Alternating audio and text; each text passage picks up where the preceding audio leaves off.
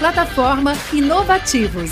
Diariamente, lideranças e especialistas de todos os segmentos do mercado abordam temas como gestão, tecnologia, inovação, sustentabilidade, empreendedorismo, negócios e comportamento. Nossa proposta é compartilhar conhecimento com autoridade para você saber as novidades do mercado onde estiver seja por meio do nosso portal, revista digital, newsletter, vídeos, TV, podcast ou pelas nossas redes sociais. Acesse inovativos.com.br, cadastre-se e faça parte da sua melhor fonte de conhecimento e conexão com a nova economia. Um pouquinho sobre educação de trânsito e como que a tecnologia pode ajudar a gente. A Yundra é uma empresa que trabalha com treinamentos para mobilidade voltados para a segurança viária. E um dos nossos diferenciais é trazer a tecnologia como mediadora desses treinamentos. Né, inovar nas questões de treinamento, olhando muito a questão da tecnologia, como que a tecnologia pode ajudar e como a tecnologia pode maximizar o treinamento e ter mais efetividade. Para falar de treinamento, acho que a gente precisa olhar um pouquinho o cenário e o problema. Né? O problema está posto, a gente tem uma questão de acidentalidade que é séria, que é um problema de saúde pública hoje. Então, o Brasil é o quarto país que mais mata no trânsito em números absolutos. Né? A gente está falando aí de mais de 33.500 pessoas que perderam a vida em 2020 2020 foi um ano de pandemia, com lockdown. Se a gente olhar lá para 2018, a gente falava aí de 42 mil, 42 mil pessoas. Então, a gente percebe que a diminuição não foi tão grande. Mais de 200 mil pessoas sequeladas, né, com invalidez permanente, e um custo para a sociedade brasileira em torno de 53 bilhões de reais, é um custo anual. E 90% dos sinistros de trânsito, né, toda vez que eu falo sinistro, está correlacionado com um acidente, está é, tá vinculado, está causado por falha humana. Por que eu estou citado no começo da apresentação? Né, porque depois, mais para frente, eu vou voltar nessa informação que é importante a gente gravar aqui. Quando eu faço um recorte mais, é, quando eu faço um recorte menor, olhando os modais né, os modais de veículos, olhando a frota leve. Frota leve aumentou, aumentou bastante nos últimos anos, muito impulsionado pela nova economia. Né? Está falando de uma revolução na, no transporte de pessoas, com empresas de tecnologia conectando pessoas e conectando mesmo né, o, o transporte, mudando ali aquela questão do transporte de pessoas. Além disso, o próprio transporte de produtos, de alimentos, né, tudo isso impacta a frota leve. Então, a gente tem hoje 15% dos acidentes no Brasil são, são, é, impacta, são impactados na, na, frota leve, aproximadamente aí 11 mil mortes. Esses dados são dados do DPVAT, do relatório de DPVAT 2020. Olhando aí o modal de duas rodas, motocicleta, a gente está falando aí dos principais problemas hoje, né? É, do, da, da, frota de motocicletas de duas rodas, ela representa 29% da nossa frota nacional. Porém, né, representa 79% da sinistralidade de trânsito. O que é mais, é, assim, que é mais impactante é que 52% das pessoas que são impactadas, que, que, né, que sofrem um acidente de trânsito, são jovens de 18 a 34 anos que estão em plena atividade econômica. Né? Então, esse é um problema sério para o país, é um problema para a sociedade, é um problema de saúde pública que o país tem que resolver, né? tem que olhar ali para a formação desses condutores. É, muitos são jovens que estão entrando no mercado de trabalho, que estão na nova economia, é, né, tem, tentando, assim, tentando se incluir no mercado de trabalho mesmo. Olhando aqui a frota pesada, caminhões, é, a gente tem hoje 75% né, da nossa produção ela é pelo modal rodoviário. A gente sabe que o modal rodoviário é o principal modal de transporte do país. Não é à toa aí que as manifestações acontecem para o país. A gente é extremamente dependente desse modal. 20% total de acidentes acontece nas, nossas, rodovias. Outra coisa interessante para a gente olhar é que de 1,8 quilômetros né, 1,8 milhões de quilômetros de rodovias, apenas 146 mil quilômetros são asfaltados. Então, todo isso, todo esse, esse, esse ecossistema, isso provoca acidentalidade. Né? É um número menor de veículos, mas a gente tem hoje, por exemplo, 20% do transporte rodoviário ele é feito com carga perigosa. Né? E um acidente de carga perigosa ele tem um potencial de fatalidade muito maior, fora os danos ambientais. Bom, como eu comentei anteriormente, né, os custos para a sociedade eles são avaliados anualmente 53 bilhões de reais. E eles passam ali pelos custos hospitalares, perda de produção, a gente fala de processos de propriedade pública, indenizações, custos ambientais, é tudo isso fora os 50% de leitos hospitalares que são ocupados por essas vítimas de trânsito. Mas, independente, até antes de falar de treinamento, né, as empresas investem muito em telemetria. Então, o Brasil é extremamente avançado em tecnologias para telemetria dos veículos, como também em dispositivos de segurança para embarcados nos veículos para evitar acidentes. Muitos veículos já saem, né, cada vez mais, os veículos saem das fábricas com tecnologias de segurança embarcado, esses sensores de telemetria, segundo o estudo da Trimble, poderiam, poderiam diminuir aí 99% os sinistros de trânsito e né, por que, que não diminui? Se as empresas investem tanto dinheiro em telemetria, se tanta empresa é, internacional vem para o Brasil, porque é um grande mercado para telemetria, por que, que a gente continua ainda tendo índices tão, tão altos de sinistralidade de trânsito? Então, essa é a minha, minha, minha provocação aqui. Né? E aí, assim, voltando lá no primeiro slide do, da apresentação, é o comportamento humano. Né? 90% dos acidentes são causados por falha humana, por, por questões ali do estado físico, mental, emocional do condutor. Então, isso impacta muito né, a decisão no momento de, de um acidente, isso vai impactar ali a, diretamente é, a sinistralidade. E como que a gente muda isso? Com treinamento, com educação. Lógico, tem políticas públicas, tem campanhas, tem N coisas para serem feitas, estão sendo feitas, mas as empresas precisam treinar. E o treinamento ele não é um treinamento. A gente não está falando mais de treinamento específico, local, pontual treinamento ao longo da vida, né? É uma, é uma, é assim, acho que uma coisa que não sai da, da vida das pessoas, não deve sair também da vida do motorista. A gente tem visto as empresas se preocuparem com isso, em estabelecer políticas de treinamento contínuo para mudar a acidentalidade, porque vocês vão ver aqui mais para frente na apresentação o quanto um treinamento efetivo consegue reduzir de custos né, diretos, indiretos, e, e assim, preserva vidas, de fato. E acho que essa preservação de vidas ela é um, um item que não tem um valor agregado. Né? Ela, você preservou. É uma, uma vida que você preservou, é o, é, o, é o sucesso do seu projeto. Então, acho que isso é, é bastante interessante e a gente contribui muito com isso. Apesar da Yunder ser uma empresa de tecnologia, a gente se coloca uma EDTech, né, a gente é, entende que a tecnologia é meio e a gente é uma empresa de educação, né, principalmente de educação. E a gente principalmente olha a questão pedagógica, né? Como que a gente vai educar? Qual é o público que eu vou educar? Como que eu me conecto com essa pessoa? Né? Que material que eu entrego? Que, que conteúdo eu entrego? A gente gosta muito, a gente fala muito sobre os conteúdos digitais, que é, os, que é o nosso, né, é o que a gente faz de melhor, os nossos treinamentos práticos, todos mediados por tecnologia, os nossos treinamentos também em simuladores de direção veicular. Mas, voltando ali para a questão pedagógica, né, existe uma pirâmide, que chama pirâmide da aprendizagem, que é aplicada a todo o treinamento, né, que classifica ali o jeito que a gente aprende. Não quer dizer que ler né, que está lá em cima, que tem lá 10% de efetividade na, no aprendizado, é menos importante do que o treinamento prático. Na verdade, sim, é tão importante quanto, porque quando a gente lê um artigo, quando a gente lê uma notícia, a gente está aprendendo alguma coisa. Depende do objetivo daquele treinamento.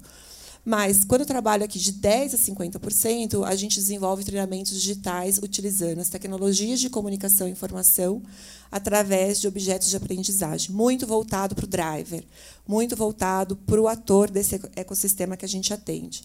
E, de uma forma geral, né, olhando ali uma persona bem geral, quem é essa pessoa? Ele é, um, na sua grande maioria, um homem de 34 a 45 anos, que tem o segundo grau completo, que não tem tempo, né, porque ele está sempre transportando alguma coisa e que o pouco tempo que tem ele vai estar ali com a família.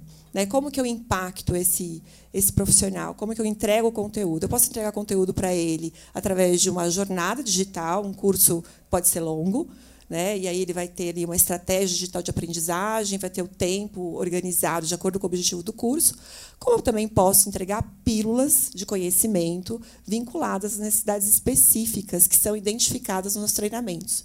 Então, se a gente entende que um motorista precisa entender um pouco mais sobre ergonomia, ele vai receber uma pílula que pode ser um video learning, uma websérie de três, quatro, cinco minutos para tratar esse assunto. Né? Porque a gente quer, no final do dia, é realmente que tenha efetividade, que ele aprenda, que ele interaja e que a gente consiga capturar dado com isso.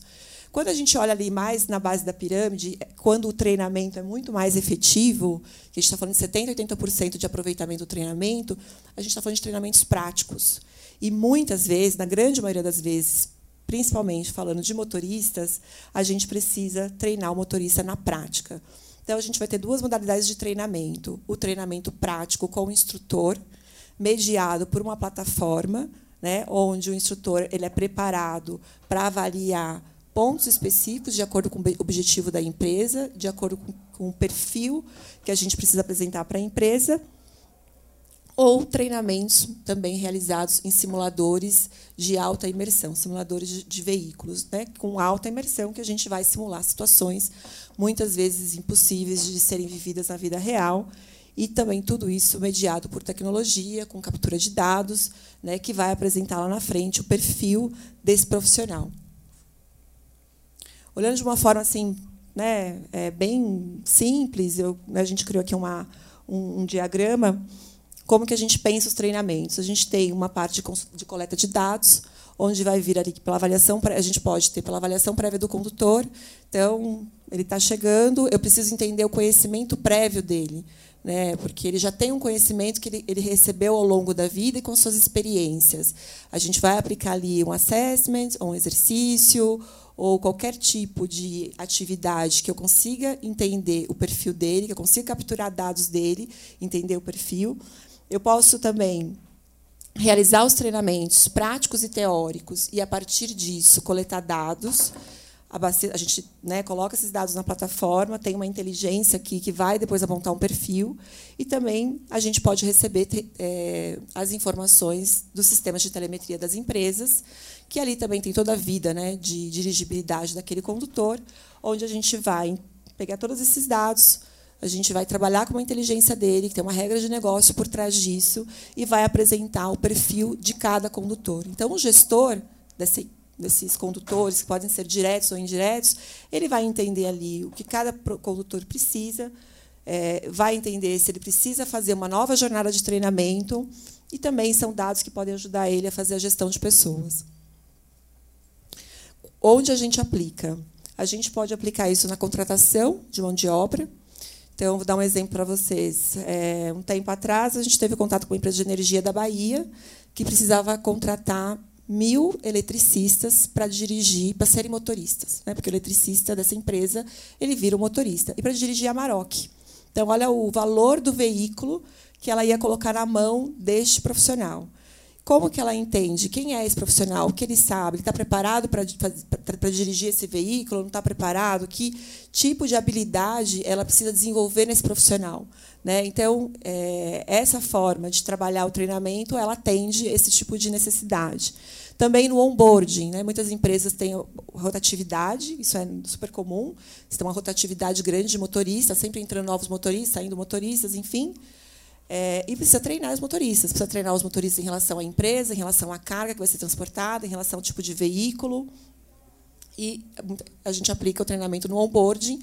Já no onboard tem a captura de dados, né? a gente entende o perfil, apresenta para a empresa para que ela depois tenha uma estratégia com esse profissional. Na reciclagem de condutores, que é bastante comum, as empresas terem ali processo de reciclagem, está sempre é, entregando um conteúdo novo para o condutor, porque a lei muda, a rua também muda de lugar, a sociedade muda, né, e as pessoas precisam aprender sobre isso. E programas de treinamento contínuo. que a gente percebe que os programas de treinamento contínuo são os mais efetivos, onde a gente tem mudanças né, nos números, nos resultados da empresa com muito mais clareza, porque são treinamentos de três, cinco anos, são renováveis, né, e a empresa não está treinando sempre o mesmo assunto, porque ela vai descobrindo que aquele profissional ele vai precisando de, ele vai precisando de necessidades diferentes. E na medida que, vai, que ele vai precisando de novos conteúdos, de novas necessidades, ela vai entregando para ele. Então, aqui, falando um pouquinho né, mais basicamente sobre os treinamentos práticos. Né? A gente está falando de treinamentos que são aplicados em todo o país, com instrutores de trânsito que são credenciados, inclusive pelo Detran, que tem uma formação específica. Eles são treinados também por nós, têm conhecimento no tipo de categoria do veículo que vai ser que vai ser utilizado, como também no tipo de carga, né? Muitas vezes pode ser o motorista especializado que precisa de um treinamento específico, o instrutor tem que ter esse conhecimento, então a gente a gente olha para isso. E o que é legal, né? Que você pega às vezes uma operação que é tão grande, tem motoristas espalhados no Brasil inteiro, a empresa não tem condições de trazer. Ah, a empresa tem a base em São Paulo. Ela não tem condições de trazer todo mundo para São Paulo. É inviável, né, financeiramente. Ela não vai parar o motorista está fazendo entrega para poder trazer para São Paulo, ficar dois, três dias aqui, treinar e voltar. Então, o que a gente fornece? Ter esses instrutores né, distribuídos no Brasil de uma forma né, da capilaridade para o treinamento é interessante sobre esse sentido. E tem um outro ponto bastante importante que é a questão da regionalidade. Né? Eu não posso dizer que São Paulo é igual ao Rio Grande do Sul, que não é igual, né, que não é igual ao Ceará, que não é igual ao Rio Grande do Norte, porque a gente tem muitos países dentro de um mesmo país e até a cultura e é claro que quando a gente está conversando com alguém que é muito parecido com a gente, que entende o nosso problema, a gente se conecta muito mais. Então, quando a gente vai aplicar um treinamento, por exemplo, no Nordeste, sei lá, Fortaleza, que é um que é um instrutor de Fortaleza, que sabe do dia a dia, das dificuldades de lá, ele vai tratar aquele motorista com, com, com uma, como é que fala assim, um, é, uma proximidade maior. Né? Vai tratar dos problemas, além daquilo que é definido no treinamento, mas os problemas do dia a dia. Tá? Então, isso é, é bem interessante e traz é, mais efetividade para o treinamento, porque acho que gera a conexão. É... Depois dos treinamentos aplicados, isso tudo é transformado em informação para o gestor, que tem ali na tela do sistema dele né, uma fotografia dos, dos motoristas. Então, ele vai saber qual é o perfil dos motoristas. Aí é uma empresa que decide. Né, ela tem uma nota de corte, se ela vai passar o motorista por reciclagem, se ela vai dispensar o motorista, se ela vai trocar o motorista de, de, de local. É uma decisão da empresa, a gente não, não, orienta nada quanto a isso, mas é interessante né, o, o gestor de, da frota ele ter essa visão do que ele precisa fazer para ter lá um desenvolvimento melhor da equipe de motoristas dele, da frota dele. Falando de simuladores, a gente trabalha com simuladores de alta imersão. Os simuladores ele é uma conjunção de hardware e software, né, onde dentro dessa máquina que tem para esse aqui é um simulador de, de caminhão, mas a gente tem simuladores de veículos 4x2, 4x4, de motocicletas. Então, dentro do simulador, a gente consegue aplicar os treinamentos simples de direção segura, direção econômica, direção defensiva, enfim, é, práticos, né? mas também a gente consegue promover ali treinamentos impossíveis de serem vividos na via pública, como, por exemplo, um tombamento de carga, um tombamento de veículo. Como que a gente faz isso né, na via pública? Não faz. Uma aquaplanagem, é, dirigir embriagado, por exemplo. Né? A gente consegue colocar ali os critérios dentro do software que o motorista, quando está dirigindo, ele vai, ele vai perceber essa diferença. Muitas vezes o motorista vai bater, vai, vai, assim, algum impacto vai acontecer com aquele cenário que, que, que é construído. E, com isso, o condutor ele tem a possibilidade ali da tomada de decisão. Então, com todas essas questões difíceis de ser vivenciadas na vida real, a gente consegue colocar dentro de uma simulação é, é, é, naquele momento ali que o condutor ele vai entrar em contato com a situação, que realmente ele não quer entrar na vida real, que ele não pode entrar, e ele vai poder entender que tipo de ação ele vai tomar e qual é a consequência da decisão dele. Porque muitas vezes a consequência da decisão dele pode causar acidentalidade. Bom, o que é bem interessante aqui? Todo, todo o comportamento do condutor dentro de um simulador ele é traqueado. O simulador é cheio de telemetria. Então, ele é traqueado. No final do treinamento, né, sai o relatório com o comportamento desse condutor. Então, desde né, emissões do veículo até a forma de ergonomia, é, o, o, número de infrações que ele cometeu durante aquele trajeto, todas essas informações elas vão ser geradas e ali vai criar também o perfil para o gestor da frota.